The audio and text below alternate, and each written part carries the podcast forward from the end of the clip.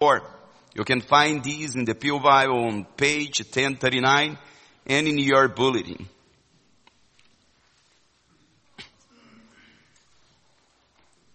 Hear the words of God. But when he came to himself, he said, how many of my father's hired servants have more than enough bread, but I perish here with hunger? I will arise and go to my father. I will say to him, Father, I have sinned against heaven and before you. I'm no longer worthy to be called your son. Treat me as one of your hired servants. And he arose and came to his father. But while he was still a long way off, his father saw him and felt compassion and ran and embraced him and kissed him. And the son said to him, Father, I have sinned against heaven and before you. I'm no longer worthy to be called your son. But the father said to his servants, bring quickly the best robe and put it on him and put a ring on his hand and shoes on his feet and bring the fattened calf and kill it and let us eat and celebrate. For this my son was dead and is alive again. He was lost and is found. And they began to celebrate. This is the word of the Lord.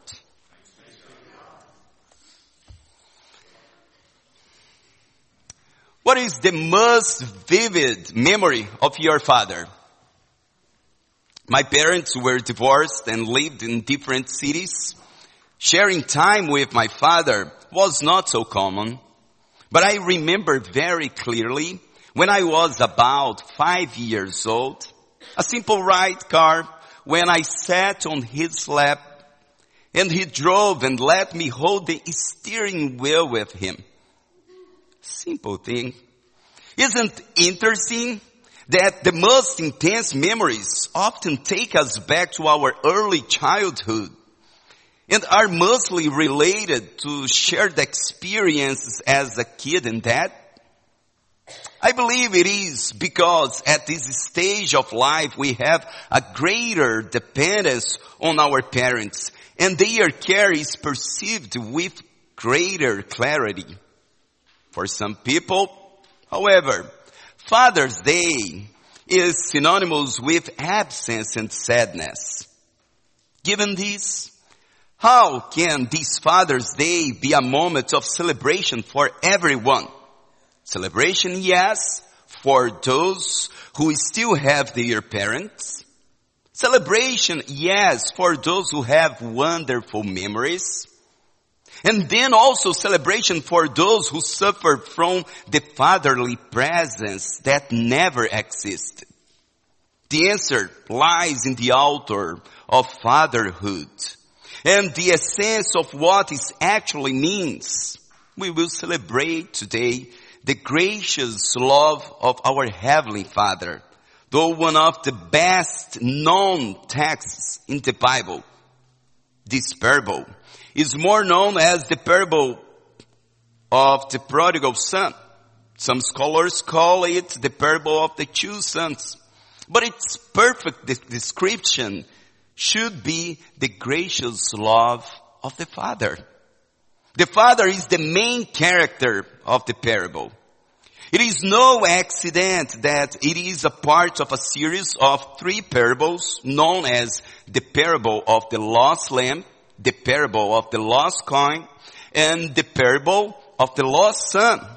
The key to all the three parables is offered to us in the first two verses in the chapter, which provide the essential context. If you observe verses 1 and 2, now the tax collectors and sinners were all drawing near to hear him. And the Pharisees and the scribes grumbled saying, these men receive sinners and eat with them. Then follow these three parables, obviously for the purpose of dealing with this specific situation and answering the objection, objections of the scribes and Pharisees. And as if wishing to add a special emphasis, our Lord presents a certain moral or conclusion at the close of each parable. This main element, of course, is that there is hope for everyone that the love of God reaches, even publicans and sinners. The glorious truth which shines forth in the parable of the prodigal son is the wonderful love of God, its scope and its extent. And this is done especially in contrast to the ideas of the Pharisees and scribes. But when we look back to, back to the text in chapter 15, we observe that these young men made a startling request. Father, give me the share of the estate that falls to me. The scribes and Pharisees listening to this story would have been surprised and shocked by his brazen demand. This was an outrageous, unheard of request for a son to make to his father. It was disrespectful, dis, sorry, disrespectful and expressed an extreme lack of love and gratitude to those, to the one who had provided everything to him. For a son to say such a thing for a father, it was the same of saying that he wanted his father dead. He traveled to a distant country meaning a Gentile region, and he wanted to see beyond the range of all accountability, far away from his father and the villagers who scorned him for his disgraceful behavior. His action symbolizes the foolishness of sinner trying to flee from God, to whom he does not to be accountable. As he had planned, after arriving at his destination, the younger son squandered his estate with loose living. Since pleasure are fleeting. However, when the last of his money was gone, the party was over. His friends who had gladly partied with him had no more use for him once he had spent everything. And this is the reality of friendship in the world. As a great famine came into the, that country, the youngest son began to be impoverished or to be in need. He was sent into fields to feed pigs. For a Jewish man to herd pigs in a Gentile country was one of the most degrading jobs imaginable. These were probably carob pods, which are virtually inedible for humans. The youngest son's behavior exemplifies the sinner's wretched desires and his predicament graphically illustrates the sinner's desperate pleas. To sin against God is to rebel against his fatherhood disdain his honor and disrespect him, spurn his love and reject his will. They deny him and refuse to love him. As a result, they find themselves spiritually bankrupt, empty, destitute, with no one to help, nowhere to turn, and facing eternal death. This is the picture of every single person who do not serve, who does not serve God through Jesus Christ. In the depths of his hopelessness and despair, this younger son facing starvation came to his senses and remembered his rich and generous father. He said, how many of my father's hired men have more than enough bread? But I am dying here with hunger he reminded himself. With that in mind, he rehearsed a brief confession to offer when he arrived home. Father, I have sinned against heaven in your sight. I'm no long, longer worthy to be called your son. Make me as one of your hired men. The younger son's actions pictures the kind of repentance that can lead to salvation He came to his senses and realized that his situation was desperate. He remembered his father's goodness, compassion, generosity, and mercy and trusted them. This is the only path any single person can taste the real love of God through real repentance and running to God through Jesus Christ. I believe that all of us who have children at some point feel frustrated or even angry with their ingratitude. But a correct look at these moments can only occur when we realize that we are, we are not as grateful to our Heavenly Father as we should be. This is the reality in every single stage of life. But when we observe the main character of this parable, after squandering his wealth, the younger son had one option. He got up and went to his father. The reception he received was beyond his imagination. It shocked and stunned those legalists to whom the story was directed.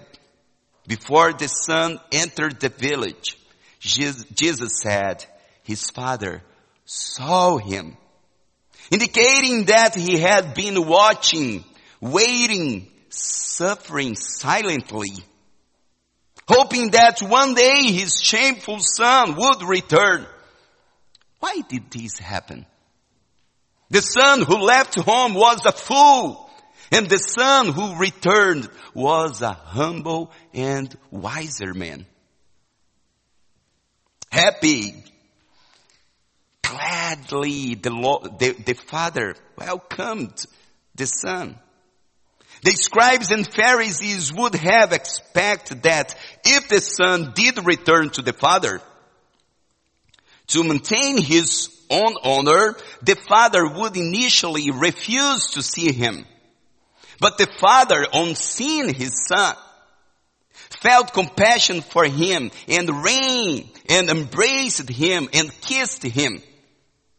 The story conveys that the father took the son's shame upon himself and immediately reconciled him to the full honor of sonship. The shameful humbly is seen in his eagerness to reach him because he ran to meet his son. Middle Eastern noble men do not run. Even more shocking was what he did when he reached the prodigal. He embraced him and kissed him.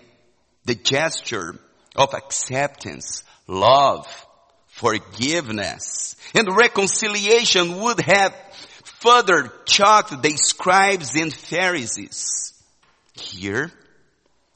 In this Father, the Lord Jesus presents himself, the one who left the glory of heaven, came to the earth and bore the shame and humility to embrace sinners who come to him in faith and give them complete forgiveness and reconciliation.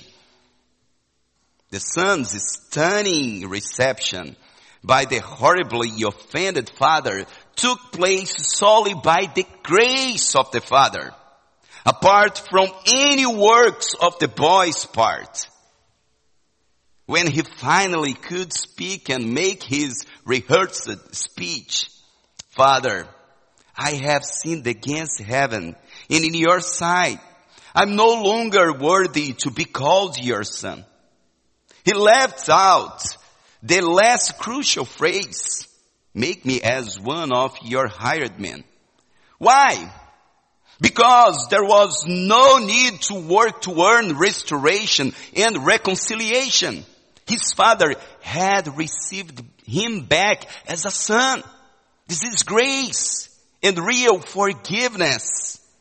The son's reception is a true illustration of believers who come in by repentance and faith directed toward God, pleading for His grace and forgiveness apart from works and receiving full sonship. The Father visible evidence. The Father gave visible evidence of His reconciliation with His Son by saying to the household slaves who followed Him, bring out the best robe and put it on Him and put a ring on His hand and sandals on His feet.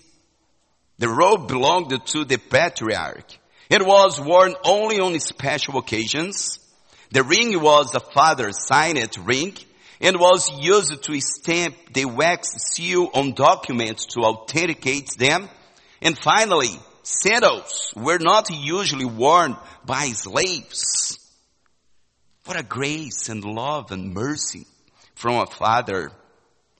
In the same way, the grace of God was displayed in our lives on the day we confessed Jesus as our Lord and Savior. No matter how terrible our past was, the blood of Christ washed our sins away. Thanks be to God.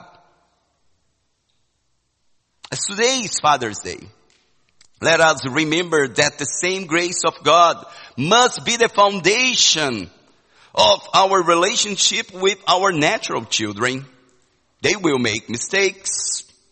But let us allow the grace of God to work through our lives by showing them grace and reconciliation. How often do we show grace, undeserved love to our kids when they make mistakes? Is that common in our relationships? Should be. But we find the great joy of, joy of the Father when He said and bring the fattened calf and kill it and let us eat and celebrate. For this my son was dead and he is alive again. He was lost and he is found. And they began to celebrate. Overjoyed at his son's return. The father ordered his servants to prepare an extravagant party, celebration, dwarfing those of the shepherd who found the lost sheep in verse 6 of this chapter, and the woman who found her lost coin, in verse 9. The fattened calf was reserved for events of utmost significance, such as the wedding of the firstborn or a celebration for a special guest. But the reason for the celebration is well stated. His son was dead and come to life again, was lost and has been found. This party, beloveds, in reality honored not the one found, but the finder who sought his son and gave him full reconciliation through his merciful forgiveness and gracious love. Have you ever tasted this experience? Have you ever felt the deep and real joy of being reconciled with the Father through Jesus Christ? This should be a reality for every single Christian. I clearly remember that evening back in 1995 when I ran to the Father and His supernatural joy and fellowship embraced the heart of a fatherless 15 year old boy. What a joy I felt. Nothing in this world could compare with that joy of that day. The supernatural joy should not be restricted to our past experience of conversion. Should be there. But our Lord Jesus, while he was living on earth, model to us a perfect life of joyful, joyful fellowship with our Heavenly Father, as it is described in the Father's declaration at the Transfiguration Mountain. This is my beloved Son, with whom I am well pleased. Listen to him. Let us not allow the ears to rob from us the deep joy of the fellowship with the Father. Let me ask to you, when was the last time you cried out of joy for your fellowship with the Father? the spiritual and supernatural joy is a reality for all of us? Or we just honor the Father as a distant person with respect, but we do not feel any special contentment in His presence? We should reflect because in this parable, this is clear and this should be a reality for every single person who really got to come, got to know Jesus. At the beginning of this message, I mentioned the good memories we have with our earthly fathers and how some struggle and suffer from the lack of those precious memories. Maybe as a result of a catastrophe that take from you your loving father even before you, you were old enough to remember him or just as the consequence of an insensitive father who abandoned you. But the great comfort and celebration is found today. Our Heavenly Father will never abandon us. No matter what happened, no matter how long you will live, many of you miss the wonderful moments you had with your daddy. But most of the people, or almost everyone, depending of the stage of life, just pass away. But our loving Heavenly Father is with us every single day. As King David well states, for my father and my mother have forsaken me, but the Lord will take me in. But we, many times, are far away from the Lord. As the older son in the parable, who didn't leave the father's house, but his heart was distant and his relationship with the father was cold. It's possible to be in the church and never leave the church and stay in the church every single Sunday and our relationship with the Father get cold and we have no love and affection. We should repent. This is what the nation of Israel did many times. But the Lord expressed His fatherly love as we saw in our first reading and called them back by saying, return, O Israel, to the Lord your God, for you have stumbled because of your iniquities. Through the power of the Holy Spirit, the Lord is calling all of us to rejoice in His holy presence today for everything that He has done in our lives. If you never taste this supernatural joy of the reconciliation, even you who were raised in the church, today is an opportunity to repent.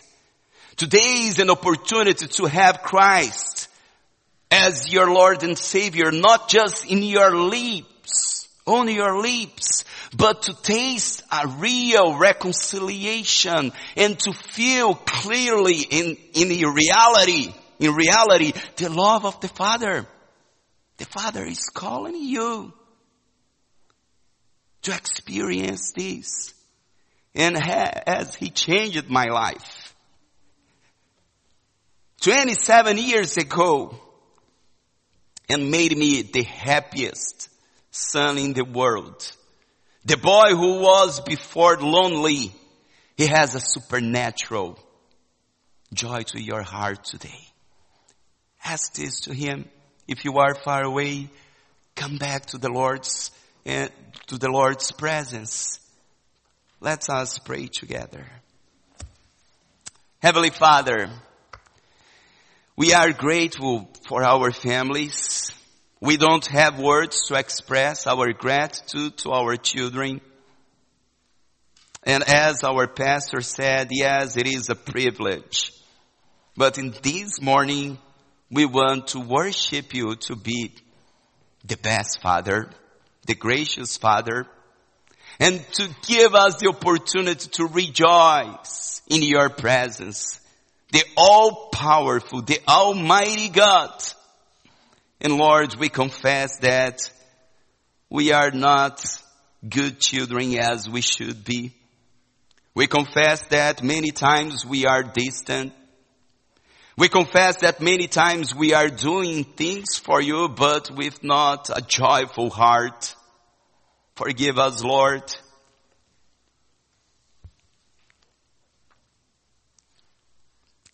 And give us the real and supernatural joy of your presence. We, we don't want to serve you, Lord, just in a religious basis, fulfilling religion's obligations, but we want a real relationship with you, Lord. And those who are here who never tasted your love, in reality, Go to their hearts now, Holy Spirit, and bring repentance and give them, Lord, the courage to come forward and confess their sins as the lost son did. And may them feel your embrace, your grace, your love, your mercy. Holy Spirit, move among us and bring salvation, real conversion. Heavenly Father, thank you for your love, grace, and mercy to accept sinners like us. This we pray in the beloved name of Jesus. Amen. Pastor.